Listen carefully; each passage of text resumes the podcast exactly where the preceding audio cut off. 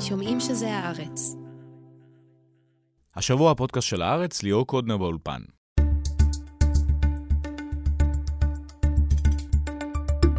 במערכת הביטחון מזהירים שהממשלה מחבלת בהתמודדות עם אלימות המתנחלים. ראשי השב"כ, צה"ל והמשטרה קראו השבוע לפרעות ביהודה ושומרון טרור יהודי. ראש הממשלה נתניהו מנגד גינה קלות, אך השווה את שריפת הבתים והרכוש לחסימות של נתיבי איילון. אמירה האס תהיה כאן עם הנתונים האחרונים על האלימות כלפי הפלסטינים.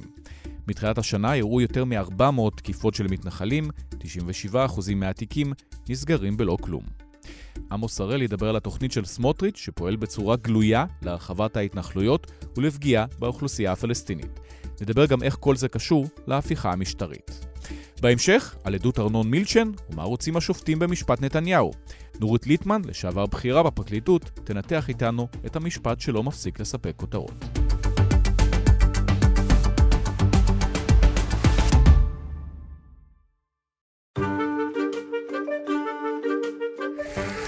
בנקמה על הפיגוע, מאות מתנחלים התפרעו והציתו בתים ומכוניות בכפר הפלסטיני תורמוס איה.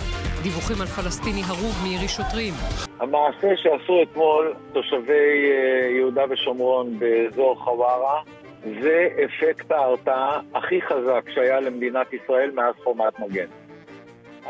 הישר מרמאללה, מצטרפת אלינו כאן באולפן, אמירה האס, שלום. שלום ליאור. אז אנחנו נדבר על אלימות המתנחלים. את מביאה לנו מספרים, 441 מקרים בחצי השנה האחרונה, מספרים מטורפים. וזה רק עד ה-18 ביוני, זאת אומרת לפני הפוגרום בתורמוס איה, וכל מה שנלווה מסביב. אז מה זה אומר המקרים האלה? מה זה אותם 441? למי שחושב, שכבר קופץ וחושב שזאת הוכחה שהממשלה הזאת אה, היא שנותנת אור ירוק למתנחלים, צריך וצריכה להסתכל גם על המספרים של שנה שעברה, שזו, איזו ממשלה זאת הייתה? אנחנו יודעים שזו הייתה ממשלת בנט ולפיד. הסוף שלה? ממשלת השינוי, יעני. במשך כל 2022, 850 תקיפות. עכשיו, כל התקיפות האלה שהאו"ם מתעד, הן לא כוללות תקיפות שאין בסופן פגיעה ברכוש או בנפש. למשל, אם עומד מתנחל ונמצא באיזשהו עיכול שביל בשדה ויורה, לכן החקלאים לא, לא מעזים להגיע לאדמה שלהם, זה, זה לא נספר. זה כל כך קורה הרבה שזה לא נספר. וכל השנים אנשים פשוט צריכים uh, להסתכל בדוחות האו"ם, לראות איך העלייה בתקיפות היא פשוט עולה משנה לשנה. ואנחנו מדברים על תקיפות גיאומטרי. גוף וגם תקיפות, תקיפות גם ברכוש. גם רכוש וגם גוף, כן. שכמעט כל יום יש איזשהו אירוע? כן, בעצם בחצי שנה הראשונה, כל יום יש שני אירועים אפילו.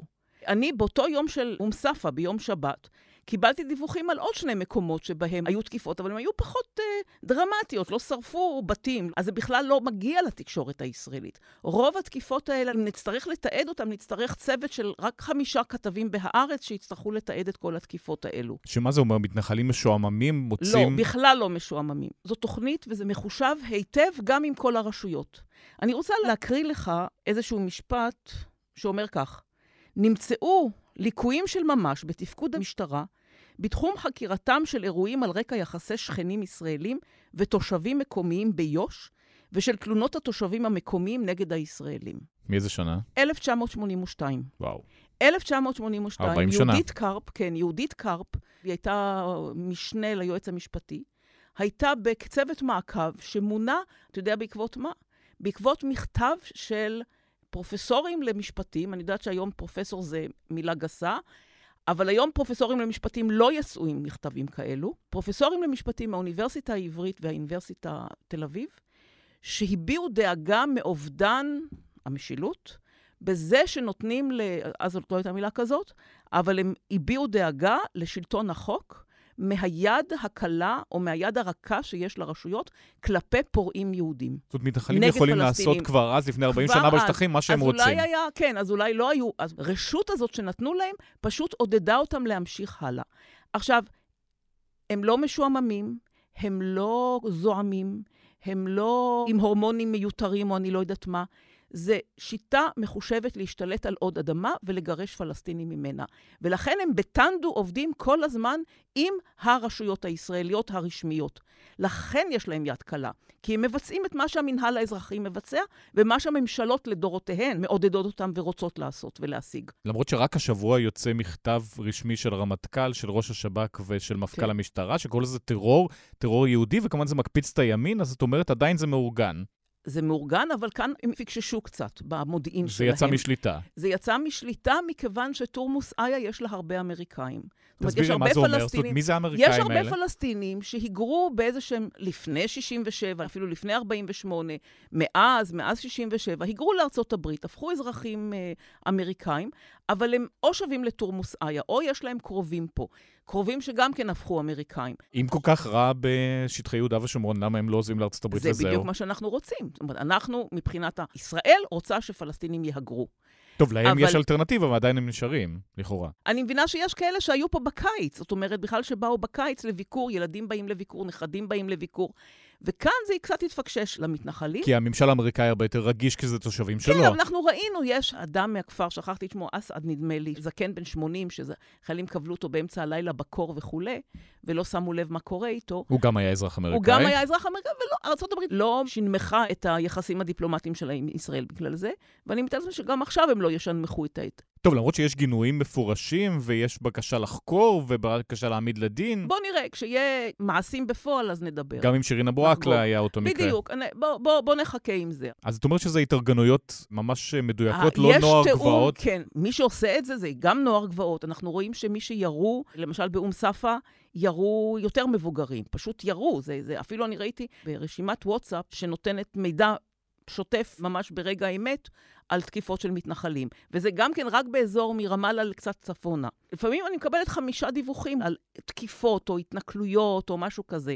אז תני לנו דוגמה למשל על אנשים- השבוע האחרון. מה את מקבלת שם? לא, אז למשל על אום ספא, ואפילו מישהו שואל, אתם בטוחים שיורים ירי חי? זאת אומרת, אפילו פלסטינים התפלאו, דיווחו על האש, דיווחו על ההצתה, דיווחו על מכוניות, אבל ירי חי לא בצורה כזאת גם שרואים, רואים את הצילומים האלה, וביום שבת גם. אגב, הפעם הראשונה שאני הותקפתי על ידי מתנחלים, אבל לא בגלל שזה אני, אלא בגלל שהייתי עם פלסטינים, באמת ירו עלינו יום שבת, זה היה ב-98, ירו עלינו מיצהר, הייתי בחווארה, עם אנשי חווארה, שהראו לי אז, ב-98, את הכרמים השרופים שלהם. ואז הייתי יחסית טריה בגדה, שבאתי מעזה. ירו עלינו מפסגה של מה שנקרא מגבעת הבב"חים. זה הגבעה של מבנים בלתי חוקיים. הם היו לבושים בלבן כי זה היה יום שבת. והם ירו לעברנו, ולא יכולתי להגיד להם, יש פה יהודים. אז צעקתי להם בעברית אם מותר להם לירות בשבת. ענו לך? הם לא ענו, הם רק הפסיקו לירות, הם ירדו, תקפו אותנו, הייתה מצלמה, מישהו עם מצלמה איתנו, חטפו לו את המצלמה, לא ראינו אותה. היה איתם חייל, למרות זאת צה"ל סירב לאשר לי שאכן היה ירי של מתנחלים. וכמובן החקירה, הגשנו תלונות, תלונה, החקירה נסגרה. אז תכף תגידי ששום דבר לא השתנה. אני רוצה להגיד שזה לא, שהעידוד היה מההתחלה. ברור, כי, כי ישראל היא ישות קולוניאליסטית ואנחנו צריכים להכיר בזה יותר ויותר. זאת אומרת, ישראל, עם כל שנה כזאת שבה מרשים להם להתפרע, ועם כל שנה שרק בונים ולוקחים, יותר מכריזים על אדמה פלסטינית ציבורית כאדמת מדינה, אנחנו יותר מוכיחים שהפלסטינים צדקו במשך כל המאה השנים האחרונות, כשהם אמרו שהציונות וישראל הן ישות קולוניאליסטית. זה אנחנו מוכיחים. פשוט המציאות מוכיחה מדי רגע. הבנייה בהתנחלויות היא, כנראה הגיעו למסקנה שהבנייה בהתנחלויות לא מצליחה להשתלט על מספיק אדמה. לכן הם המציאו את ההשתלטות לצרכים חקלאיים, שזה גם כן צריך יותר מדי עבודה, ואז הם הגיעו להמצאה הגאונית של חוות רועים וחוות בוקרים, ואז יש לך עדרי פרות ועדרי כבשים, שמספיק משפחה אחת נורמטיבית כביכול, עם כמה צעירים כאלה עם העודף הורמונים, והסיוע של המיליציה שומר יו"ש, שיחד הם הולכים ומפילים חיתיתם על אזורים שלמים, פתאום מביאים לשם קרוון, ואז מביאים קרוון, ותמיד יש עדר של פרות שזולל את כל מה שבדרך, ועדר של כבשים שזולל כל מה שבדרך, וכמה חבר'ה שמרביצים ומכים, והכל גם מתועד. זאת אומרת, הדברים האלה הם מתועדים, הם לא... אני לא אומרת פה סקופ בכלל. הבעיה היא שיש כישרון לישראלי הממוצע להתעלם מזה לגמרי, כולל המפגינים בקפלן. מי שלא מבטיח נקמה, שלא יבוא, שילך! ככה הוא אמר לי! הוא השביע אותי ככה! שלא נשבע על ההון שלו, על הקבר שלו לנקמה, שלא יבוא להלוויה! יש בכל זאת קווים אדומים, או שהכל מותר? אמרת ירי חי עד לאחרונה לא כל כך היה נפוץ, עכשיו אנחנו מדברים גם על הצתות, גם על פגיעה מאוד חמורה ברכוש, ממש פוגרומים. ירי תמיד היה, אני אומרת לך, ב-98 ירו לעברי וזה היה מפחיד, מכיוון שלא היה איפה להסתתר. אבל החביב עליהם זה פגיעה, למשל, זה פגיעה בכריתת עצים, עצי זית. ככל שאני חיה יותר עם פלסטינים, אני מבינה את הקשר שיש לאדמה, לא קשר פגאני, לא קשר מיסטי, אלא פשוט קשר של מסורת, של משפחה, טוב, זה גם הפרנסה שלהם בהרבה כן, מקרים. כן, אבל זה אפילו מעבר לזה, זה, זה פשוט אהבה לעץ. ואני זוכרת אז ב-98, כשראיתי פעם ראשונה כרם זיתים כרות, וזה היה בג'לוד. כל האזור הזה, איפה שמתורמוס איה, יש שם איזה שישה או חמישה כפרים, שקצת אחרי 96, מתקופת נתניהו הראשונה, השתלטו יותר ויותר בדרכי אלימות ופגיעה פשוט ברוטלית בעצים, והשתלטו על אלפי דונמים, גם בחסות האינתיפאדה השנייה. ובחסות התקפות כאלה והפחדות, עם יריות באוויר, עם כלבים משוטטים. ואז הצבא תמיד בא ועוזר לכנופיות האלה, הכנופיות הממוסדות, ואומר, טוב, נסגור את השטח בפני הפלסטינים, על אף שזה השטח שהם ראו במשך עשרות בשנים, אפילו מאות בשנים בכמה מקומות. כדי להפסיק את החיכוך לכאורה. כדי להפסיק את החיכוך, זאת אומרת, אנחנו רוצים להגן על הפלסטינים, אבל מה זה אומר? זה אומר, אומר מרשים לישראלים להיות שם. ואז פתאום צץ כרם, וצץ בוטיק יין, או יין בוטיק, וזה כל התהליך. ממזרח וצפון לתורמוס איה, יש כ-9,000 דונם שככה הצליחו המתנחלים להשתלט עליהם. בישראל קוראים לזה עמק שילה, זה שוב מהיופומיזם האלה, שלא נדע שיש שם כפרים. ג'לוד, קריו, תורמוס איה, מרייר, השתלטו בצורות כאלה על 9,000 דונם. כל התקיפות האלה הן מחושבות, הן מסורטטות במפות. עכשיו הם לוטשים עין ומרחיבים את כל השטח שממערב לתורמוס איה, עם הכפר סינג'ל ולובן א-שרקייה. שכבר יש שם שני מאחזים שבדיוק הולבנו, ועכשיו יש עוד מאחז פראי שמציק לאנשים.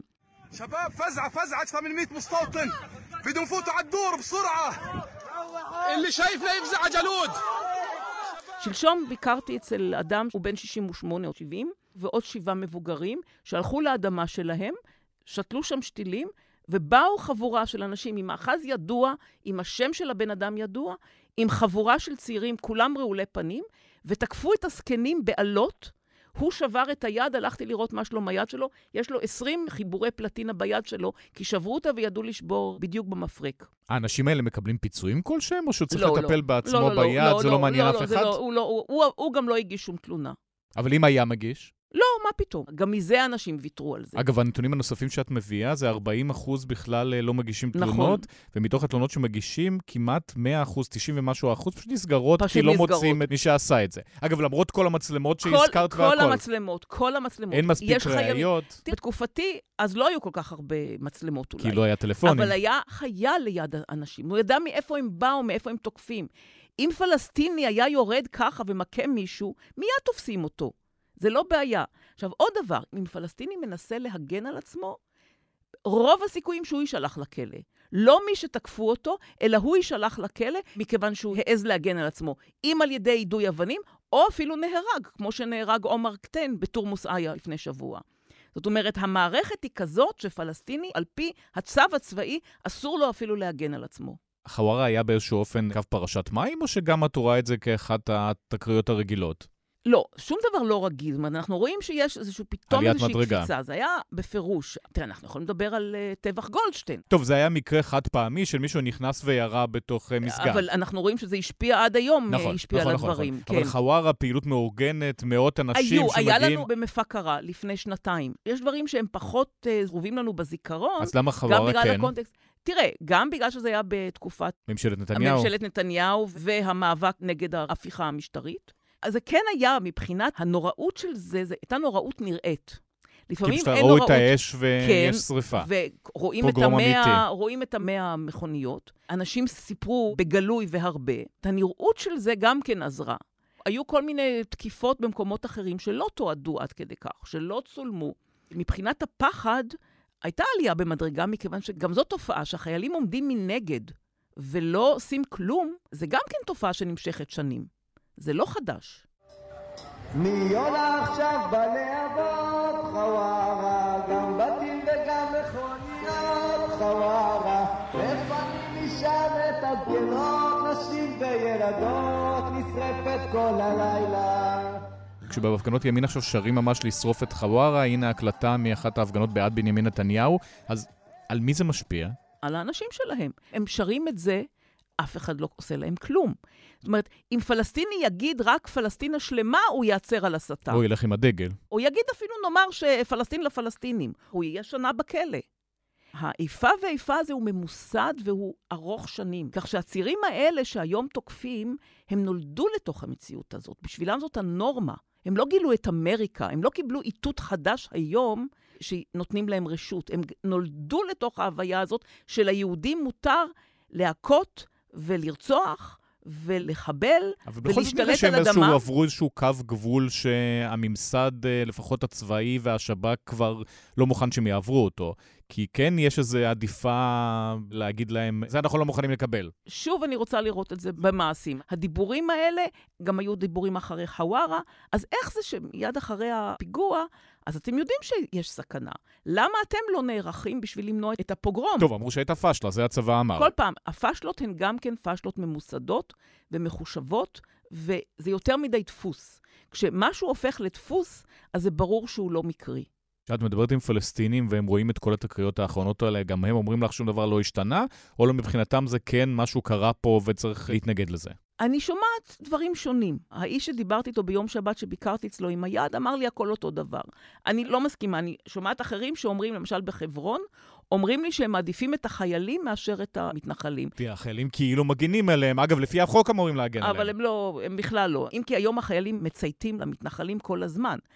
אבל הם אומרים לי, כבר עדיף חיילים מאשר מתנחלים. זאת אומרת, עדיף כיבוש כזה מאשר שיגזלו לנו אדמות. הם, הם, הם יודעים שיש להם תמיד, אולי יהיה מישהו, איזשהו מבוגר אחראי, לא שיגן, אבל מבוגר אחראי בין החיילים, שיבין שאי אפשר ככה לתקוף. בעוד שבין המתנחלים לא, להפך, המבוגרים האחראיים הם בדיוק אלה שמעודדים. מסיתים. ושולחים. ואנשים אחרים, מה אומרים לך? יש פחד, אין ספק. הפחד עובד, אני יודעת על עצמי, שאני אחשוב פעמיים אם אני אלך לאיזשהו מקום ליד התנחלות אה, שעשויים להכיר אותי. ככתבת הארץ או כמישהי שגרה שם? גם כאמירה, כן. יש שטחים שלמים שאני יודעת שפלסטינים לא מגיעים אליהם, למשל של הכפר סינג'ל, הם הפסיקו ללכת, כי הוא אומר, כרתו לו את העצים, ריססו אותם ברעל, אחר כך עקרו אותם. זאת אומרת, קודם ריססו, אחר כך עקרו. אחר כך הוא ניסה לזרוע משהו, שם שתילים חדשים, עקרו שתילים חדשים. עכשיו הוא הראה לי איזשהו סרטון, יש בנות רועות שבאות עם הכבשים של המאחז הסמוך. המאחז ידוע, מי במאחז זה ידוע. הם עושים אפילו פרסומת למימון המונים בשביל לתמוך בכל המאחזים האלה. שום דבר לא במחתרת. חיילים באים ומכירים אותם בשמות הפרטיים, נותנים להם את הקפה, אוכלים יחד את העוגיות שעשו לשבת. זאת אומרת, יש לך יחסים של אחווה בין הצבא לבין המתנחלים בכל מקום. כך שכשמדברים המפקדים, הם מדברים כי הם יודעים שהם צריכים לדבר אחרת.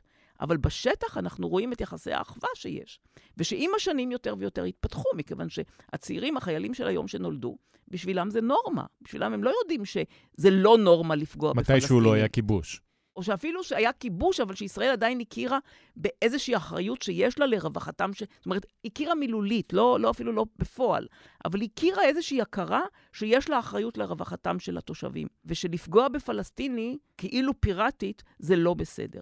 הם נולדים לתוך מצב שבו זה בסדר. אז כשאנחנו מסתכלים קדימה, זה רק הולך להיות יותר ויותר גרוע, או שאת אומרת באיזשהו שלב יעברו איזשהו קו גבול, ואז אה, פתאום זה יסתדר? ליאור, אני עיתונאית שמרנית, אני לא חוזה את העתיד. אבל בתור אשת שמאל, אני אומרת, אנחנו חייבים לפעול עכשיו כדי למנוע את זה. זה התפקיד שלנו, למנוע. אני לא יכולה להתנבא. יש לי חששות, אבל אני מביעה את החששות כי אני רוצה למנוע שזה יתגשם. ואיך מונעים את זה? תראה, אני חושבת שהמטרה של המתנחלים, גוף שאנחנו רואים היום דרך קהלת ודרך סמוטריץ' ורוטמן, שהם שולטים לנו בחיים. זאת אומרת, יש יו"שיזציה של ישראל. וזה כן מחלחל בגופי לגמרי... השמאל והמרכז כבר. השמאל שלי תמיד הבין.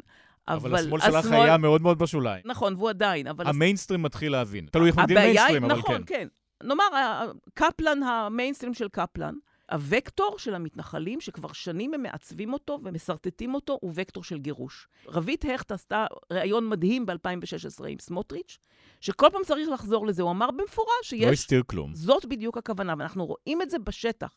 אני לא צריכה את המסמך שיתגלה עוד 50 שנה, ייחשף, ואז ארגון עקבות או מישהו, ההיסטוריון אדם רז, יספר שהנה הוכחה. טוב, תכף תגידי שהפתרון זה צה"ל חזק יותר. לא, הפתרון הוא שציבור גדול יותר יבין שזה מסכן את כולנו פה. יש הרבה צעדים שאפשר לעשות אותם.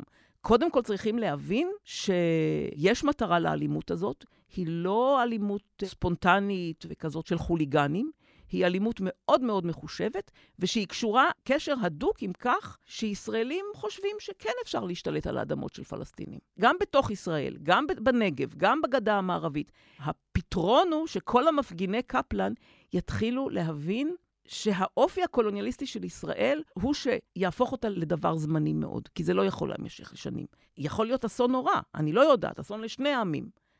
אבל זה נגד כולנו, לא רק נגד הפלסטינים. אמירה, אז תודה רבה. תודה, ליאור. טועים בעצם ההתכנסות שלהם להוציא הודעה משותפת. סליחה, לא הבנתי מה זה כוח וגנר? מה, מי אתם?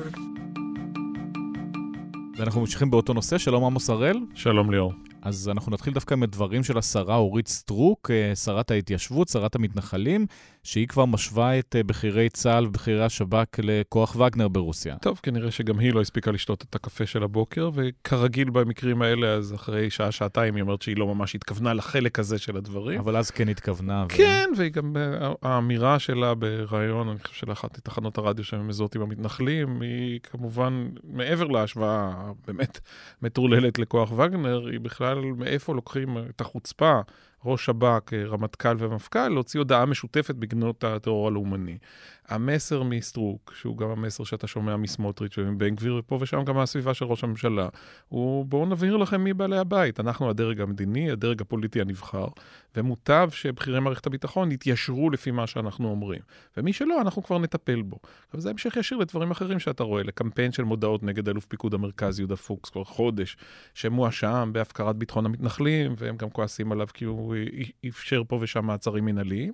ועד לזה שיש עכשיו קמפיין ספציפי נגד אלוף משנה, מפקד חטיבת אה, בנימין, זה אזור רמאללה, כי בשבת איכשהו העז מחוץ להתנחלות בשם עטרת להציב ג'יפ ולשאול מי יוצא ומי נכנס, אחרי שהיה חשד שאנשים שיצאו מעטרת היו שותפים בפוגרום התורן אה, באחד הכפרים הסמוכים. הם כמובן אמרו שזה מצור. כן, בוודאי, כי זה, יש פה שתי אוכלוסיות ומערכת חוקים אחרת לכל אוכלוסייה, ואם אתה לרגע מעז לגעת בפריבילגיות של, ה, של העם הנבחר, אז מיד תחטוף, וגם קצין, לא חשוב איפה הוא גדל, ולא חשוב כמה מארבים הוא שכב בלבנון או באזור שכם, וכמה מחבלים הוא הרג, הוא מיד, זה הרי אינסטרומנטלי לחלוטין, מיד אפשר להעביר אותו לצד השני ולתקוף אותו. אחד הדברים שאנחנו... השלכות התקופה, הרשתות החברתיות, רוח הביביזם, איך שאתה רוצה לקרוא לזה, היא הקלות הבלתי נסבלת שבה אתה שם פוקוס על אדם מסוים ומוחק את כל מה שהוא עשה בעבר. אנחנו רואים גם את הרמטכ"לים לדורותיהם חווים את זה, שלושת הרמטכ"לים האחרונים, אייזנקוט, כוכבי ועכשיו הלוי, אתה בקלות רבה מאוד נכנס לרשימה השחורה, וזה הכל אינסטרומנטלי. אם צריך באותו רגע לאיים עליך, להפחיד, לדאוג שהקצינים למטה יבינו את הרמז, אז ככה מתנהלים. אם נחזור קצת אחורה, אז האירועים הנוכחיים מתחילים עם הפיגוע בעלי. אה, ואז אה, פתאום יש התחממות בגזרת יהודה ושומרון. תראה, האירועים הנוכחיים מתחילים ב-48 או ב-67, תלוי איך אתה מסתכל נכון. על זה. אה, נחום ברנע, נחום ברנע עמיתנו הגדיר את זה מאוד יפה ביום שישי, בידיעות אחרונות. נדמה לי שאני יכול לזהות את הקצין שתדרך, אבל אנחנו בעצם כבר שנה ומשהו בתוך אירוע. אתה זוכר, בהתחלה קראנו לזה גל טרור. התחילו הפיגועים האלה בתל אביב ובחדרה ובבאר שבע ובמקומות אחרים, וזה היה נראה כמו גל. מצד שני, זה כבר שנה ומשהו, זה לא בדיוק אינתיפאדה שלישית, אין המונים ברחובות, לשמחתנו גם אין פיגועי התאבדות כל uh, יום שני וחמישי. וזה בעיקר אבל, בשטחי יהודה ושומרון. וזה בעיקר קורה בגדה, אבל זה אירוע מתמשך, זה מסיבי, לא מצליחים לעצור את זה, הרשות הפלסטינית לא במשחק לחלוטין. בעיקר בג'נין ובשכם יש חיכוך אה, גובר, יש הרבה יותר אנשים חמושים. כל כניסה של צה"ל לצורך מבצע, אם זה מעצרים או אם זה פגיעה בחמושים, מסתיימת עם הרבה מאוד חילופי אש, והדובדבן שבקצפת בשבועות האחרונים, אתה גם רואה מטעני חבלה יותר מתוחכמים. היה מבצע בג'נין, אגב, אולי שם צריך להתחיל. יום לפני הפיגוע, לפני הרצח בעלי, נכנס צה"ל למבצע מעצרים בג'נין. המבצע הסתבך, זה קורה לאור יום, עוד איזו התעקשות לפעול דווקא ב, ב, בשעות הצהריים. יש שבעה הרוגים פלסטינים, ביניהם נער בן 15, נערה בת 15, ויש אירוע מתמשך על פני שעות, שמטען חבלה כנראה מסיבי מתפוצץ על רכב ממוגן שנוסעים בו לוחמים של משמר הגבול. במזל, ואז יש שעות, רק יש פצועים. שבעה פצועים, ובמשך שעות רבות יש ניסיונות לחלץ אותו, ואז נפגעים גם אה, אה, אחרים מירי וממטענים. אתה מבין שהצד השני, יש איזו עלייה מסוימת ברמת התחכום שלו. זה כבר לא סתם אה, פרחחים שיוצאים לענה החוצה עם איזה M16 גנוב, אלא אנשים שפועלים לפי איזו תורת לחימה קצת יותר מסודרת, ומנסים באמת לפגוע בנקודות התורפה שלנו ולגרום ליותר נפגעים. ואחר כך גם הקבינט כמובן לוחץ, אה, במיוחד אה, בן גביר וסמוטריץ' לוחצים אה, לתגובה חריפה, וצה"ל עושה התנגשות מהאוויר לראשונה ביהודה ושומרון בין לבין. אם אני לא טועה, בסדר האירועים, יש את אותו פיגוע ב, בעלי, בתחנת הדלק. הפעם זה לא אה, מחבלים בודדים, זה גם לא ההתארגנויות המקומיות האלה שאנחנו שומעים עליהן, בני המחנה בג'נין או גובה האריות בשכם. זה פעילי חמאס, זרוע צבאית, הארדקור, אנשים שעברו כנראה איזושהי הכשרה אה, כטרוריסטים, ידעו מה הם עושים, באים שניהם חמושים לתחנת דלק, הם בחרו את זה בקפידה, הם, הם מחלקים את ה... זירות ואת המטרות ביניהם, נכנסים לתוך אותה מסעדה, חומוס אליהו, פותחים באש לכל עבר. זה מסתיים בארבעה הרוגים ישראלים. אחד המחבלים נהרג במקום, השני נהרג אחרי מרדף של הימ"מ ושב"כ, אבל זה כבר מכניס טלטלה גדולה לשטח, כולל פעולת התנגשות של צה"ל מהאוויר, משהו שלא קרה בשטחים מאז 2006. אז אמרנו שזה נמשך כבר שנה וחצי, הסיפורים האלה, אבל בכל זאת, בסוף השבוע, ראשי מערכת הביטחון מוציאים הודעה משותפת ונגד הטרור היהודי, כן. כשהם יודעים למה זה יגרור. כי מה שקרה הוא שמיד אחרי לי, ושוב, זה היה צפוי, וצה"ל, כהרגלו בעת האחרונה, לא תפקד היטב אה, מול הסיפור הזה. אני מזכיר לך את חווארה בפברואר, רצח שני האחים. שגם אז אמרו לא היינו מוכנים. נכון, ומיד אחר כך אה, מהומה רבתי והצתות, ופלסטיני הרוג, ובתים, וחנויות, ומכוניות שנשרפו. אותו דבר בדיוק קורה. והפעם לא היה ספק כן, שזה יקרה. אותו דבר אה, בדיוק אה, קורה הפעם בכפר בשם תורמוס עיא, שהוא קרוב מאוד לעלי, אחרי הלוויות של שניים מההרוגים. אתה רואה את החבורות הללו של נערי הגבעות, אבל לא רק, זה מגיע מהמאחזים, זה בעיקר אנשים צעירים, אבל אתה רואה גם יותר מבוגרים, אתה רואה נשק צה"לי שמשתתף ב- באירוע הזה, ואז היה סדרה של הצתות ופוגרומים גדולים וקטנים. לאורך כמה ימים, עד שבסוף במוצאי השבת נשבר לבכירי מערכת הביטחון, ומוצאים הודעת גינוי שבאמת די חריגה, והיא כבר לא משחקת על המגרש הזה של לקרוא לזה תג מחיר או פשיעה לאומנית, הם קראו לזה ב- ב- בשם הנכון. טרור יהודי או טרור לאומני, וזה כמובן גם מה שמקפיץ את סטרוק, וסטרוק היא לא היחידה, כי היו לנו הצהרות מאז של בן גביר, הצהרות של סמוטריץ', הם כולם השיטה הרגילה של מצד אחד כן ומצד שני לא, והם מחבקים את צה"ל וקוראים להימנע מאלימות, אבל מיד הצד השני של הפה מעביר מסרים אחרים, ומי שיוצא להתפרע מבין היטב שהמסר המרכזי הוא אנחנו איתכם ואנחנו שומרים עליכם, ואם תסתבכו יהיה מי שיציל אתכם. אז מה מטרת ההודעה הזאת מבחינת ראשי מערכת הביטחון? המטרה הייתה לנער גם את הציבור ואת כלי התקשורת להבין, יש פה אירוע אחר, וגם לשדר לדרג המדיני, תשמעו, הגזמתם.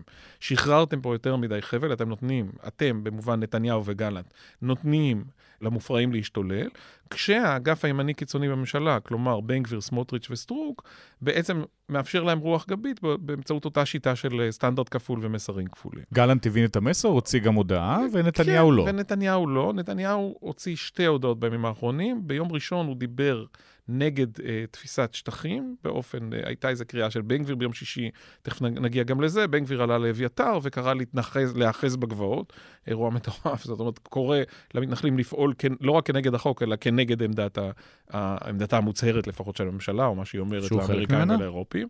כן, ואז הייתה ההצהרה הזאת של נתניהו, ועכשיו, אחרי סטרוק, הוא יוצא בהצהרה נוספת, שבה הוא אומר, הוא מסתייג מדבריה של סטרוק, נותן גיבוי לכוחות הביטחון, אבל באותה נשימה קורא גם לחקור מקרים של אלימות של כוחות הביטחון כנגד מתנחלים בימים האחרונים. אני בקושי שמעתי שזה אירוע, דווקא את זה הוא סימן. מה לא שמענו מנתניהו בשום שלב, ואנחנו מדברים על אירועים שנמשכים כבר מאז יום רביעי שעבר, כלומר חמישה-שישה ימים, שום אמירה על אלימות אה, ימין קיצוני, אלימות מתנחלים כלפי פלסטינים. ואלה משחקים, בשנים האחרונות מקובל לקרוא לזה גז לייטינג, אה, מינוח שיובא מאמריקה, המשחק פה הוא מאוד מאוד ברור. טוב, מי עוד אלה רוצה משדרים זה לך, הולך? משדרים לך כל הזמן שאתה לא רואה את מה שאתה רואה. אם יש מהומות, אז יש להן הצדקות, ובעצם זה רק עשבים שוטים, והם נוטלים את החוק לידיים. מה זה נוטלים את החוק לידיים? המחבל מחמאס שרוצח חפים מפשע בתחנת הדלק בעלי, הוא גם נטל את החוק לידיים. זה טרוריסט עם אמצעים אה, יותר חריפים ועם רצון להרוג, ואלה טרוריסטים מסוג אחר, שכרגע משתמשים בעיקר בנשק קר ולא נשק חם. חם, למרות שמיד אחר כך, המעגל השני שמגיע, אז יש לך את הצעירים המופרעים שמשתוללים, ואז הם מסתבכים, ואז מי שמגיע לחלץ אותם זה חבר'ה קצת יותר מבוגרים, מהיישוב המסודר או מהמאחזים הבלתי חוקיים, והם באים עם נשק. או שזה חיילי חובה עם הנשק שלהם בחופשה, או שזה כיתת הכוננות של היישוב, שגם היא מצוידת בנשק אה, צה"לי. יש סרטון שרץ, נדמה לי שזה מאום צפה, שרואים שבעה, שמונה חבר'ה שיורדים מהתנחלות בשבת, והם משתמשים בנשק, הם יורים אישור כוונות, אתה רואה שהם יודעים מה הם עושים. אלה אנשים עם הכשרה צבאית כלשהי, הם לא הגיעו לשם מתוקף תפקידם, אבל אלה אנשים עם קשר מסוים לצבא. ובינתיים התגובה היא די רפה. הצהרות לחוד, מעשים לחוד. היה חייל שנעצר על, על כך שהוא השליך אבנים באחת התקריות. היה יש... גם חייל שהדליף אה, כן, מיטה למתנחלים. כן, אבל גם אותו חייל, תראה את הכתבה של נדיב קובוביץ', אז הוא הדליף, אז הזיזו אותו מהתפקיד, אבל לא ממש הזיזו אותו מהתפקיד. תשמע, זה כל כך מסובך ביחד. דיברת קודם עם אמירה. אנשים, אמירה עוד, עוד שנים בעסק לפניי, אנשים שעוקבים אחרי זה, 20 שנה ויותר, מכירים איך המערכות האלה, יד רוחצת יד. הדיפוזיה הזאת ואיך זה זולג. זה לא מכוון. הקצינים למעלה הם הרבה פעמים אנשים טובים, וזה מפריע להם גם.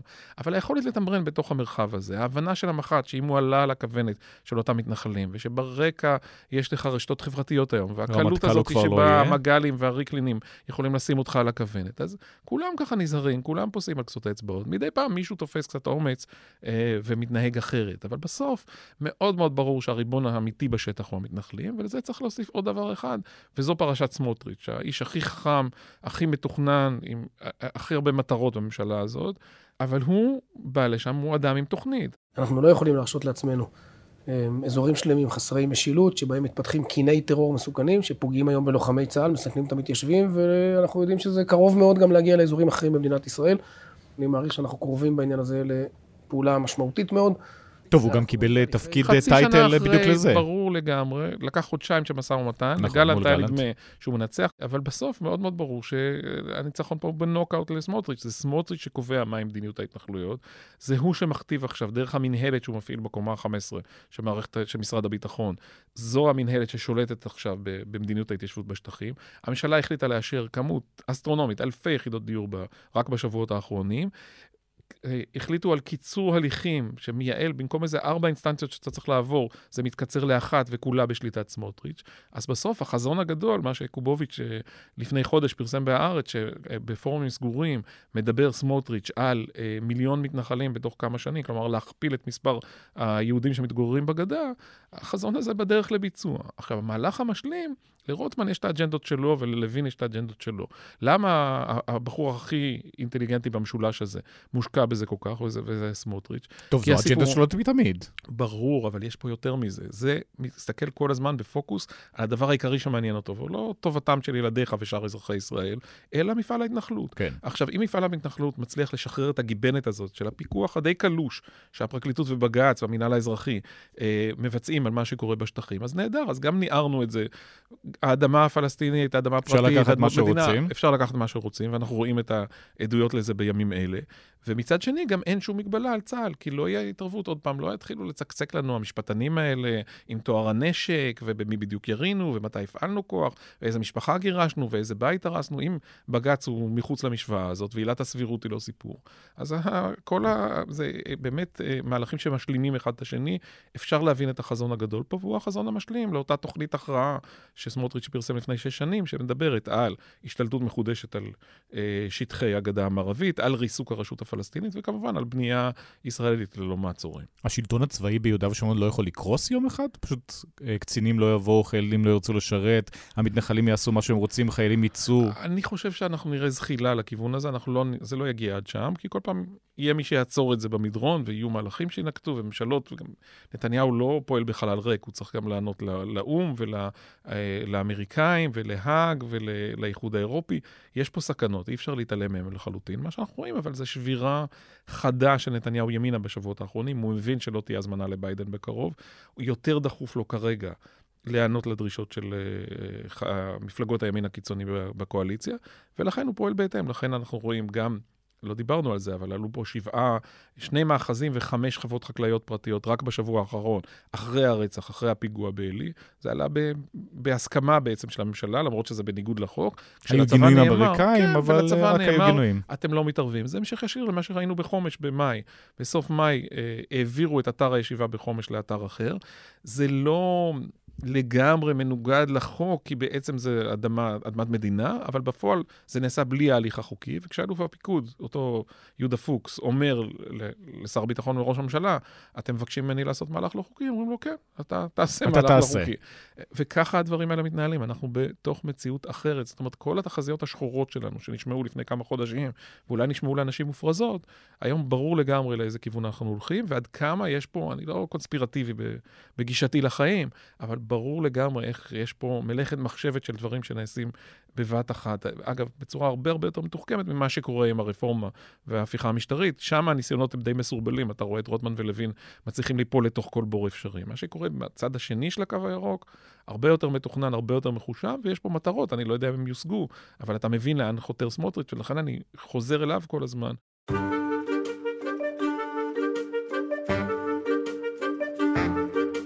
אם נלך לגזרה הצפונית עכשיו, אז uh, אם מדברים על משילות של הממשלה הזאת, אז פה החיזבאללה בעצם עושה על הגבור הצפוני מה שהוא רוצה. אז היו פה שני אירועים מעניינים שלא קשורים אחד לשני. מצד אחד חיזבאללה, אם התברר שיש אה, שני אוהלים בהר דוב שחורגים לכאורה לתוך השטח שישראל טוענת לריבונות עליו, מהצד השני של הקו הכחול, אבל זה קו שאף פעם לא אושר בחלק הזה בידי האו"ם, אבל די ברור, ככל שאני מבין, על פי כל הניתוחים שנעשו, 20-30 מטר אה, חדירה לשטחנו, זה קורה כבר... טוב, גם לחיזבאללה זה היה ברור. כן, זה קורה בסוף מאי, יש שם חמושים. צה"ל יודע מזה, מדווח לדרג המדיני, ההחלטה היא לשמור את זה בשקט. זה אגב הופיע באיזשהו פרסום של יוניפיל שאיש מאיתנו לא שם לב אליו, עד שהתעוררה אה, סערה בשבוע שעבר, וכמין אירוע משלים, עוד מתפתחת סערה אחרת עם הדרוזים ברמת הגולן, בלי קשר לזה כמובן, אבל... בניית הטורבינות. איפה שאתה לא... בתוך איזה 24-48 שעות, קיבלת רצף של הוכחות לכשל השלטוני המוחלט של הממשלה, לכאוס ששורר בכל מקום. קבוצות לחץ של מתנחלים שמתפרעות בשטחים, אה, התפרעויות אלימות אה, מאוד, דרוזים התפרעות אלימה כמעט באותה מידה ברמת הגולן ובגליל, כולל חסימות כבישים. שבן גביר אומר שהוא כן יעצור את זה, לא יעצור את זה, בסוף עוצרים את זה. ונתניהו בסוף עוצר מאחורי הגב של בן גביר. וחיזבאללה, שגם הוא אה, מאתגר פה את המשילות הישראלית. הטענה היא שמנסים לפתור את זה בכל מיני ערוצים מדיניים. אני באמת האחרון שידרבן את הממשלה לנקוט מהלכים צבאיים. להעיף את שני האוהלים האלה. כן, צריך מאוד... האינסטינקט אומר בוודאי, מה הם עושים בשטחנו. מצד שני, אתה לא רוצה להגיע למצב שבו ברצף של טעויות לא מחושבות, אתה מתחיל את מלחמת לבנון השלישית. אבל אני חושב שזה, מה שכן יש פה ביטוי מאוד מובהק, זה לפער הזה בין הרטוריקה הבוטחת והנחרצת והלוחמנית, תזכור את הרע שנתניהו עשה מהקשקוש הזה של שדה הגז הימי, והטענות של הפקרנו. של לפיד מכר את המדינה. לפיד מכר את אה, נשמתנו בכלל, לזה, את ההכנסות נכדינו ונינינו ללבנונים. אנחנו מבינים, כל מערכת הביטחון הייתה בתמיכה מוחלטת במהלך הזה. והנה פה יש לך פה אקט של הפרת ריבונות, לפחות בראייה הישראלית, ושום דבר לא נעשה. אבל שוב, אנחנו מבינים שהשיפוט, כשהוא מופעל לגבי מהלכי נתניהו, לפחות uh, בעיני צאן מרעיתו, אז השיפוט הוא אחר לחלוטין. מה שהוא עושה קדוש ונכון, ומה שהוא בוחר לא לעשות uh, מוצדק uh, מדאורייתא. אבל ככה הדברים נראים כרגע. אני חושב שבסוף... נתניהו יכול לומר לעצמו, so far so good, הכל איכשהו מסתדר. זה לא נכון, אנחנו... כן, שהוא יכול לומר לעצמו? גם הנושא האיראני, אגב, שאתה כותב עליו הרבה, כל נכון. פעם זה full gas ופתאום ברקס, full gas וברקס. בסוף, כשאתה מסתכל על זה, יש פה כישלון קולוסלי. אה, לא שהממשלה הקודמת הייתה איזה, לפעמים בהארץ נטו להלל אותה יותר מדי, היו הרבה תקלות והרבה אה, דברים שלא הושגו גם בממשלה הקודמת, כולל אגב יחס לשטחים, שהיה פספוס גדול בעיניי. אבל מה שאתה רואה עכשיו זה באמת אה, כאוס שלטוני מוחלט, וחלק גדול מזה קשור בבחירה של נתניהו ללכת עם אותם שותפים משונים למיטה, מפלגות שהוא נתן להם מה שהוא לא העז לתת בעבר, ובחירה של אנשים בלתי מתאימים בעליל לתפקידיהם. כלומר, שורת הליצנים שיושבת בממשלה, לא סמוטריץ', אבל חלק מהאחרים, בעיקר דרג ב' וג' בליכוד, שמצא את עצמו פתאום שרים בממשלה עם מיקרופון פתוח ויכולת להגיד מה שהם רוצים, זה באמת מעורר מבוכות. הביטוי הזה עם הקפה של הבוקר הוא באמת, זה ביטוי נפלא, אולי עוד נשתמש בו גם בעוד שנה או שנתיים, כי זה מה שקורה. זאת אומרת, אין יום שבו הטמפל התורן לא פולט אמירה שאתה פשוט נחרד, וזה אפילו לא קשור כל כך בדעות פוליטיות, זה קשור בתפקוד בסיסי של ממשלה. טוב, לכן גנץ אה, נשאר עדיין אה, אופציה רלוונטית כל הזמן. כי ברירת המחדל, אני חושב שלא, שזו הצלחה כבירה, ולא שאנשים אנשים מתרפקים בנוסטלגיה ימיו. טוב, במנדטים זה לא רע. נכון. מתקרב ל-30, קידומת 30. כי הוא מצליח לא לעשות יותר מדי טעויות, והסנטימנט הציבורי באמת ראה את כל הסקרים. מצביע על חוסר שביעות רצון מוחלט מהממשלה, אפילו בקרב חלק מהתומכים של הליכוד. אם נסיים עם התפטרויות, עוד פעם אמרנו שיש מכתב די בוטה של אה, ראשי זרועות הביטחון, זה יכול גם להגיע להתפטרות, נמאס לנו, נשבר, או שזה עוד לא שם? לא קולקטיבי, אבל כשאתה מחבר את זה לשאלת ההפיכה, ואתה רואה עוד פעם יוזמות סרבנים צצות, תשים לב שחיל האוויר לא בעסק בכלל, as we speak. לפחות כרגע לא שמענו עוד פעם על יוזמה של טייסים, מה שאתה רואה זה מילואימניקים של המודיעין ושל הסייבר ושל 8200, אבל העסק הזה מתחמם שוב. זאת אומרת, הניסיון של נתניהו להגיד, אני רק מתקן פה איזה דבר קטן עם עילת הסבירות, זה לא הרפורמה, זה משהו מוגבל. מעלה את החששות בצד השני, ואתה תראה איך הברומטר פה עולה לקראת אה, ההפגנות הבאות, ויהיה פה עוד פעם שיח סרבנות. אני חושב שמהאזורים האלה יכולה להיות אה, אה, גם איומים בסרבנות ואולי גם התפטרויות, אבל זה קשור בעיקר לדעתי למה שילך בתוך הקו הירוק ולא בחוץ. אני לא רואה כרגע, ואני מתקשה לזכור גם בעבר, אלוף פיקוד או ראש מרחב בשירות שהתפטר בטריקת דלת בגלל שהוא לא אהב את המדיניות בשטחים. עמוס הראל, תודה רבה. תודה לכם.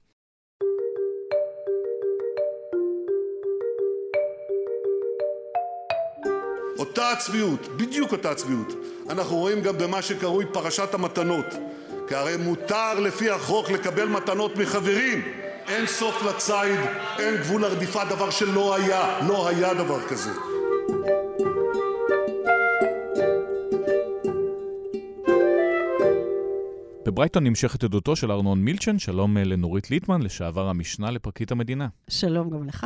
אז בוא נדבר על העדות הזאת. אז מצד אחד אה, הוא מתחיל אה, לדבר, מצד שני כל פעם הוא לא זוכר. מה בכלל המטרה של העדות? קודם כל, המטרה של העדות זה להביא את העדות מפי הגבורה. עד המפתח של תיק 1000? בתיק 1000 הוא לא עד המפתח היחיד, כי הדס אה, קליין לא פחות חשובה, כי היא הייתה הגורם בשטח, ש... העוזרת האישית שבעצם שלחה את הסיגרים והשמפניה. שלחה וגם הייתה בקשר אישי עם בני הזוג נתניהו. זאת אומרת, היה שיח ישירות מולה, אבל בסופו של דבר, אה, קודם כל היא השליחה שלו. אז אה, צריך, איך אמרתי, עדות מפי הגבורה. וזה הצד של הטובות ההנאה, וגם בצד השני, של הדברים שנתניהו עושה עבורו. שם חייבים אותו, כי יש לו שיחות ישירות עם נתניהו ומפגשים ישירים עם נתניהו, שם הוא עד אפילו חשוב יותר בהקשרים האלה. כי הדס קליין לא הייתה שם. נכון. אז מה מנסים להוציא ממנו בעדות הזאת? מה המטרה? המערכת היחסים שלו עם נתניהו, לכן מתעקשים האם הוא חבר או לא חבר, ומה זה חברות? צריך לזכור שהרישום של הפרת אמונים בתיק 1000 הוא מבוסס על שני אדנים. אה, בלשון הפרקליטותית או המשפטית אפשר לקרוא לזה העדן השבסי והעדן הטלנסקי, ככה קוראים לזה. השבסי זה, בהתאם לפסק דין שבס, זה הנושא של פעולה בניגוד עניינים שעושה אה, עובד ציבור או נבחר ציבור במקרה הזה. מנכ"ל משרד ראש הממשלה לשעבר, כן. בתקופת רבין. נכון, ושם אפילו יחסי החברות הם מאוד חזקים. או שיש יחסים מאוד אה, אה, הדוקים מבחינה כלכלית, שני הדברים האלה מעמידים את נתניהו במצב של ניגוד עניינים, שבו הוא לא אמור בכלל לקבל החלטות או לגעת בעניינים שבתפקידו הציבורי קשורים למילצ'ן. אז זה העדן השבסי. העדן הטלנסקי אומר אה, שעובד ציבור או נבחר ציבור לא יכול לקבל טובות הנאה בהיקף כה גדול, אה, בייחוד במצב שבו טובות ההנאה ניתנות לו כי הוא ראש ממשלה, או כדי לחזק אותו כראש ממשלה, גם אם אין שום ציפייה לקבל משהו אה, אישי בצד טובות ההנאה האלה. אה, ולכן החשיבות של מילצ'ן, של העדות שלו, היא גם כדי להראות את קו אספקת טובות ההנאה לנתניהו, אבל גם את הדברים שעשה נתניהו עבורו כשהוא בניגוד עניינים. עכשיו, מבחינת נתניהו בעיניי, לא נשאלתי, אבל אני אגיד בכל זאת, כן. הקושי שיש פה איזשהו סוג של אה, נדנדה. ככל שיהיה טיעון של הוא היה חבר לי כאח יותר משמעותי, וזה, נניח שזה מה שבית המשפט יקבל, ככה איסור על נתניהו לעסוק במשהו שקשור אליו הוא גבוה יותר, והפרת האמונים... אותם ענייני ויזה להשיג ב... מארצות הברית. הוויזה, התושב, הארכת פטור ממס לתושב חוזר, וכל נושא מיזוג קשת רשת עם אותן פגישות בבית ינאי, בהשתתפות מומו פילבר וכולי. ככל שהמוטיב של כאח לי יורד, אז מה שנשאר זה שאתה מקבל הרבה מאוד טובות הנאה מאדם שהוא לא על רקע חברי נותן לך את זה, לא על רקע יחסים קרובים. ואם אתה כראש ממשלה מקבל טובות הנאה מבן אדם שהוא לא חבר מאוד קרוב שלך, זו עבירה מסוג העבירה שבה הורשע אולמרט בפרשת טלנסקי. כשמנסים אבל לברר חבר או לא חבר ושואלים אותו, אתה קיבלת מתנות מנתניהו, והוא אומר שלא קיבלתי, אז זה עוד אחד מהנדבכים האלה? זה עוד אחד מהנדבכים שמראים שזה לא מתנה מקובלת בין חברים. זאת אומרת, גם אם הוא חבר טוב שלו, כשלך יש יום הולדת, אתה, אתה תקבל ממני מתנה, וכשלי יש יום הולדת, אני אקבל ממך מתנה.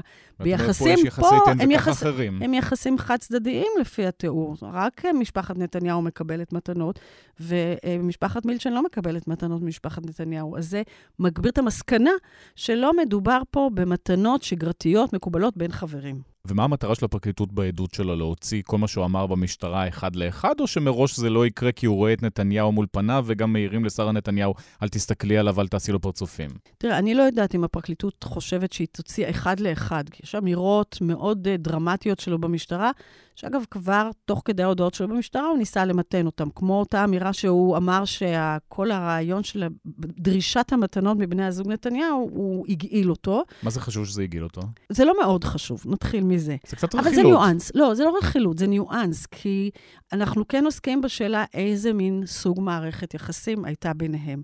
עכשיו, אם אתה חבר שנותן באהבה, וזה הכל מטעמי חברות, אז זה פחות מתיישב עם זה שהגעיל אותך שדורשים ממך. אם דורשים ממך משהו וזה הגעיל אותך, זה קצת פוגם בטענת החברות הקרובה. זה באמת לא מאוד משמעותי, אבל אתה יודע, תיקים הרבה פעמים נבנים מ... מרסיסים קטנים ומעוד כל מיני נדבכים קטנים שבונים את התמונה במלואה. פה רואים ממש קו אספקה, אפילו הכינויים לדברים האלה הם גם אה, אולי ברמה הרכילותית או לא רכילותית, ממש... אה, זה סוג של יחסים בדיוק, של קודים. אז שמעתי כבר אנשים אומרים, מה זה קשקוש קודים? לא חייבים לקרוא לזה קודים. לפעמים גם אתה, אתה לא תגיד, אני רוצה לשתות קפה שחור, אני רוצה שחור. אבל זה קצת uh, היתממות. טוב, כי... פה יש עניין של בושה מסוים, לא? אני חושבת, קודם כל, קודים לא מעידים בעיקר, בהכרח על זה שזה משהו עברייני, אבל א', קודים מעידים על, מש, על העובדה שזה משהו שגרתי. אם נתניהו, רק כשהוא מגיע אל מילצ'ן לבקר, הוא מעשן אצלו סיגר, אז הוא לא צריך לקרוא לזה אלים, כי זה קורה פעם ב... אז אני רוצה סיגר. אם זה הופך להיות קו אספקה קבוע, אז הקוד הוא קודם כל מתיישב יותר עם הקביעות של קו האספקה. הדבר השני, וזה ההסבר של מילשן עצמו, שהם קצת, אה, כנראה, אני לא יודעת אם התביישו, אבל רצו לשמור על דיסקרטיות. עכשיו, משהו, כשאתה רוצה קפה שחור, אתה לא צריך לשמור על דיסקרטיות. אבל כשאתה רוצה שיספקו לך ארגזים של שמפניות, קופסאות באלפי שקלים של אה, סיגרים, ואתה גם מראש ממשלה, אז כנראה שהדיסקרטיות היא יותר מעניינת אותך. שמעתם שהיום הייתה עדות במשפט של נתניהו? נסעו כל הצוות, נסעו לאנגליה בשביל לשמוע את העדות של מילצ'ן. מי נסע עם הצוות? שרה נתניהו. היא הייתה צריכה לנסוע? לא. למה היא נסעה? כדי לשבת שם ולהסתכל עליו. איזה מוב של מאפיונרית, אה?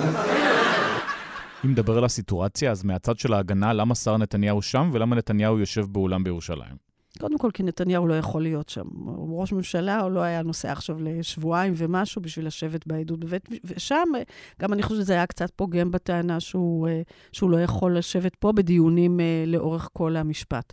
הם כן רצו שיהיה נציג מטעמם, וזכותם שיהיה נציג מטעמם. למה נבחרה שרה? אני לא רוצה לקבוע עובדות שאני לא יודעת אותן, אבל אני חושבת שאולי מישהו חשב שהנוכחות של שרה תגרום למילצ'ן אה, יותר להתרחקך כלפי משפחת נתניהו. אולי דווקא לא... הפוך, כי מהעדויות שלו עולה שקשה לו איתה. כן, מצד שני, לא נעים לו. כשהוא אומר בעדות דברים, אה, כש, כששואלים אותו בעדויות שלו במשטרה, אם הוא קיבל מהם מתישהו בעבר מתנות, והוא ממש צוחק, אז זה לא נעים לו. עכשיו, בכל זאת הם היו חברים. גם התביעה לא טענה שלא היו יחסי חברות שם. אם זה יחסי חברות של אחים או לא, זה כבר שאלה אחרת, אבל היו יחסי חברות בין משפחות, אין חולק על זה. אז לשבת מול מי שהיו חברים שלך, ולהגיד משפטים שהם פחות נעימים להם, אז אני חושבת שהנוכחות שלהם יכולה מעט אה, להרתיע אותך מ- מלהיות יותר מדי קיצוני לטעמם. אז אה, יכול להיות שגם זה היה השיקול. וסיפורי הפרצופים? תראה, אני לא יודעת איזה פרצופים היו, אבל אני מניחה שליאת בן ארי לא תמימה, וכולנו לא תמימים. ואם היא העירה, אז כנראה שהיה שם משהו שהיא זיהתה שהוא יותר מאיזושהי עווית בעין. אבל מה זה יכול להיות? היא ניסתה כאילו, היא מתעלפת שם, לקחה את הראש, שמה את היד, מה יכול לא, לקרות שם שמשפיע על העד? יכול להיות שהיא עושה לו איזשהו פרצוף של אי נחת, למשל, ממה שהוא אומר, או פרצוף של... לא זכותה? אין זכות להגנה לנסות להשפיע על עד באמצעות שיח מילולי או בלתי מילולי עם העד במהלך עדותו. לכן גם אסור לדבר עם עדים במהלך עדותם. טוב, אבל לכולם ברור למה יושבת שם. גם למילצ'ן ברור למה שרה נתניהו שם. אבל זו לא האמירה הרשמית. הטענה הפורמלית היא שהיא יושבת שם. כדי לעזור בתיק. כי היא מכירה את הדברים מבפנים והיא יכולה לסייע להגנה. מה אתה יכול לעשות עם טענה כזו? אתה יכול לחשוב שאולי יש סיבות נוספות שהנוכחות שלה יכולה לסייע בהן, אבל זו העילה הלגיטימית והפורמלית שנמסרה, ככה אני מבינה. אם נדבר על בעיות הזיכרון של רוב העדים במשפט נתניהו, אז מה, על מה זה עונה שם? אה, שואלים אותך שאלה קשה, ישר אני לא זוכר? לא יודעת אם זה רוב העדים. אצל מילצ'ן זה מאוד בולט בדיווחים שאנחנו קוראים לפחות דרך הטוויטר, שדברים שברור לך מאליו שהוא אמור לזכור אותם, בטח אחרי שכבר יעננו לו זיכרון ונתנו לו לקרוא את ההודעות שלו במשטרה, וזה לא סיפור קטן מבחינתו להעיד נגד ראש ממשלה בישראל שהיה כזה חבר שלו. אז uh, זה לא נשמע כאילו באמת יש לו קושי אמיתי בזיכרון. טוב, במיוחד שמשפט אחרי זה הוא חוזר בו, כשמזכירים לו, הוא פתאום נזכר. אז זה, זה חלק ממה שאמרתי. אני חושבת שיש לו איזשהו רצון כללי אה, לרצות את כולם. אה, גם לא לחשב עד עוין, חס וחלילה, לא להיתפס כשקרן, ומצד שני, אה, להראות למשפחת נתניהו שהוא לא, שהוא לא רוצה לא לריב איתם. הוא, כן, הוא לא עבר צעד. הוא רוצה לספר את האמת, אבל הוא לא רוצה לפגוע בהם. אז אה, מנסה ללכת בין הטיפות. אז תיק אלף אמור להיות התיק הכי קל לפרקליטות, אז מבחינת נתניהו, מה הדבר הכי טוב שיכול לצאת מהעדות של מילצ'ן? תראה, אני מניחה שהם ינסו ללכת עם אותו קו שיש בו חברות קרובה. הם ילכו, הם מנסים ללכת על הטיקט של החברות הקרובה. למרות מה שאמרתי מקודם, על הנדנדה הזו, שכשיש חברות יותר קרובה, אז הניגוד עניינים יותר גבוה, הם ינסו ללכת על החברות הקרובה. כדי שלא לא יצא קמצן? לא, כי הם חושבים שיהיה להם יותר קל, להערכתי, להראות שהפעולות שנתניהו עשה עבור מילצ'ן, הם לא פעולות שהוא היה צריך לא לעשות, גם אם הוא בניגוד עניינים. רק עזרה לחבר. לא, על הוויזה, הם יסבירו מה שהסביר נתניהו בעדויות שלו, שהוא לא עשה את זה כמילצ'ן חבר, הוא עשה את זה כי מילצ'ן סייע מאוד למדינת ישראל, וכי כשמדובר בסיוע מהסוג הזה, אין מישהו אחר שיכול לטפל בזה אלא ראש ממשלה, ולכן התבקשה המעורבות שלו, אה, ואין מה לעשות. על החוק, אה, אה, מה, שקנו, מה שמכונה חוק מילצ'ן, הוא יגיד שהמעורבות שלו הייתה אפסית. הוא בסך הכל, כל מה שהוא עשה זה לשאול את יאיר לפיד אם הוא, הוא אמר לו, מילצ'ן רוצה לפנות לך, אליך באיזה עניין, והם ינסו להגיד שהבעיה העיקרית פה זה ההסכמה של יאיר לפיד להיפגש איתו. ולכן, לבוא וחשבון עם נתניהו על המשפט הזה שהוא רק שאל את לפיד זה כלום. והדבר האחרון שהם ינסו בעניין מיזוג קשת רשת, נתניהו יגיד, אני לא עשיתי את זה לטובת מילצ'ן. אני עשיתי את זה כי לי מאוד חשוב הנושא של שוק התקשורת בישראל, הגיוון שלו, כל מה שהוא טוען כל הזמן, גם בעניין אה, נוני מוזס, הוא יטען אותו כשנגיע לתיק 2000. ולכן כל המעשים שעשיתי, זה לא מעשים שעשיתי כשאני בניגוד עניינים עם מילצ'ן, כי מילצ'ן לא היה האישו פה. האישו היה לגמרי אחר, ולכן הוא היה חבר מאוד טוב, אבל לא עשיתי עבורו שום דבר שלא הייתי עושה עבור מישהו אחר. זה, לדעתי, זה יהיה קו ההגנה שלהם.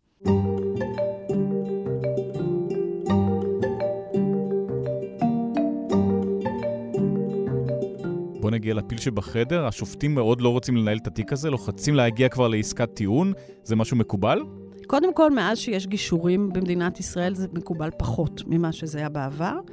אני לא יכולה להגיד ששופטים, לא גם כיום, אני בשנתיים האחרונות לא במערכת, אבל עד שעזבתי, אה, בהחלט היו עוד... גם לך קראו לחדר, אמרו בואו תגיעי לעסקה? לא תמיד קראו לחדר, הרבה פעמים זה באולם בית המשפט, וזה ברמיזות, ו- ו- ואפילו רק בשאלה, אתם מדברים ביניכם אולי? עכשיו, פה זה לא רק חריג כי זה בדלתיים סגורות, זה חריג מהרבה סיבות, וגם בעיניי זה, אני לא יודעת מה הייתה המטרה של השופטים, אבל קשה לי להבין איך הם חשבו שהם ישיגו את מטרתם. קודם כל, יש פה קושי עם זה שזה נעשה בדלתיים סגורות בדרך שבה זה נעשה. קראו במיוחד לאחד מעורכי הדין, כאילו זה... עוררו מהומה. כאילו שיחה מאוד דרמטית, עוררו מהומה, ולפחות לפי הדיווחים שקיבלנו עד כה, השיחה בלשכת השופטים הייתה מאוד חד-צדדית. תראה, מהניסיון שלי, בדרך כלל, כשיש כבר שיחות כאלה, אז, וזה מה שהערכתי לפני כן, שקרה שם באותה שיחה כששאלו אותי, והתבדיתי. אבל אני הערכתי שאם הייתה שיחה על הסדר טיעון, היא שיחה בסגנון, אה, תקשיבו, קראנו לצדדים, תדעו לכם שכל אחד פה יש לו סיכונים וסיכויים, השוחד ב-4,000 הוא לא פשוט. מצד שני, יש גם uh, הפרת אמונים שההגנה צריכה לחשוב עליה, יש תיקים נוספים.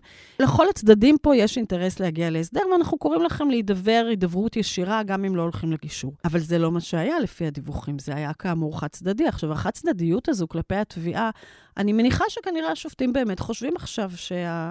שתיק 4,000 יהיה להם יותר קשה להרשיע, אבל א', הנזק שהאמירה כזו גורמת, זה הקושי של התביעה עכשיו. לנסות בכל זאת לבסס את תיק 4000, את השוחד בתיק 4000. טוב, לכן עורכי הדין של נתניהו אמרו, בוא תורידו את זה כבר מהשולחן. זו הייתה התגובה הפבלובית המיידית. נכון, ולכן גם אני אומרת שאם בית המשפט רצה לכוון להסדר, אז מה הוא עשה עכשיו? מצד אחד, להגנה, הוא נתן ללכת עכשיו כמו טווסים. אנחנו זכוכים, אנחנו לא צריכים כלום, יש לנו את בית המשפט. התיק כבר התמסמס. כן, אז למה שנלך עכשיו להסדר? ולתביעה בעצם הוא אמר, תורידו את השוחד, זה המינימום. עכשיו תתחילו את המשא ומתן. זאת אומרת, תסכימו לתת עוד הרבה פחות ממה שנתת נתתם בעבר. אבל זה שופטים מנוסים, אז מה הלך שם לדעתך? מה יכול להיות? באמת שאין לי הסבר, אני חושבת שזו הייתה טעות, אבל uh, אין לי הסבר מה בדיוק הניע אותם. כנראה שהם כן חשבו שהבאז הזה, או הלחץ הזה שמשדרים, יגרום לאיזשהו זעזוע ויביא להסדר, מה שלא היה עד עכשיו. יכול להיות שרצו לנקום ביועצת המשפטית לממשלה, שלא רצתה ללכת uh, לגישור פלילי, כמו שאמרת. מילה נקמה היא קצת קשה לי, אבל uh, יכול להיות שהם אמרו, כן, את לא מוכנה... היא הצד לג... הקשה, היא לא מוכנה. אבל אגב, היא אמרה כבר בהודעה, לדעתי רשמית שהיא הוציאה, שהיא... לא רוצה ללכת לגישור, היא מסרבת לגישור, אבל אה, אה, הפרקליטות פתוחה ומוכנה להיכנס למשא ומתן ישיר על הסדר טיעון, רק ההגנה צריכה לבוא ולהתחיל משא ומתן כזה. כך שגם בזה מה זה הועיל, הרי הפרקליטות כבר בעצם הביעה נכונות להיפגש עם באי כוח הנאשמים למשא ומתן ישיר.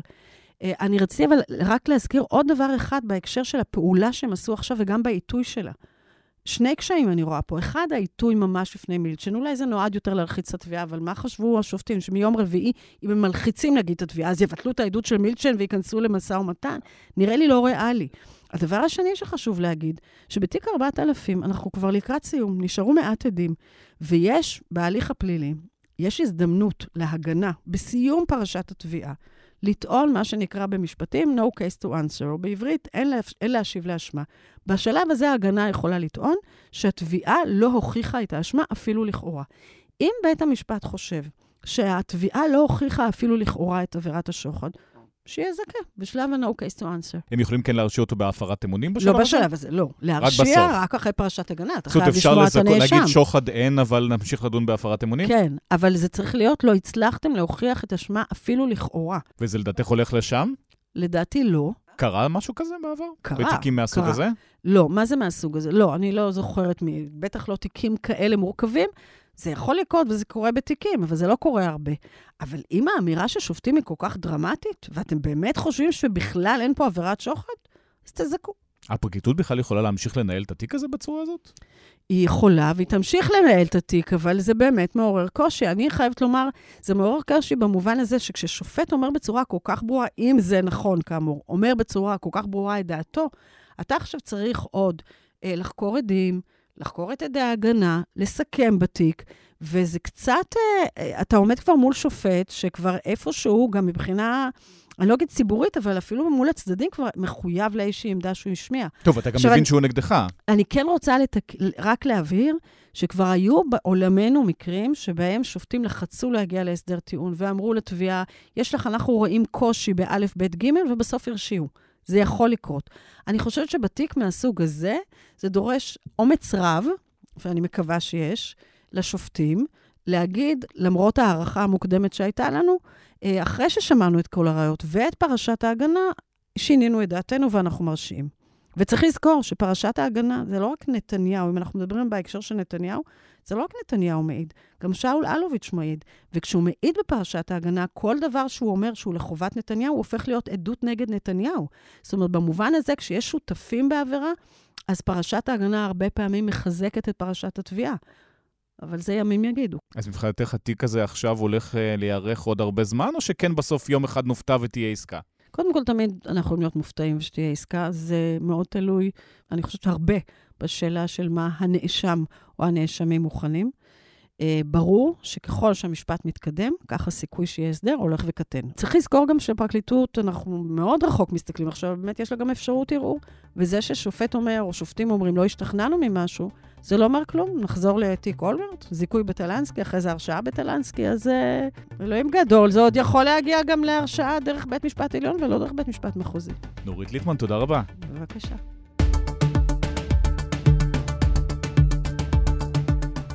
הארץ השבוע כאן סיימנו. בצוות ניצה ברגמן, אמיר פקטור ואסף פרידמן, על הסאונד, אברי רוזנצבי, נערה מלקין, דן ברומר ומאיה בן ניסן. אני ליאור קודנר, אנחנו כאן מדי יום שלישי. אתם מוזמנים לדרג את הפודקאסט הזה בחנויות האפליקציות. זה עוזר לנו להגיע לעוד אנשים. בינתיים, להתראות.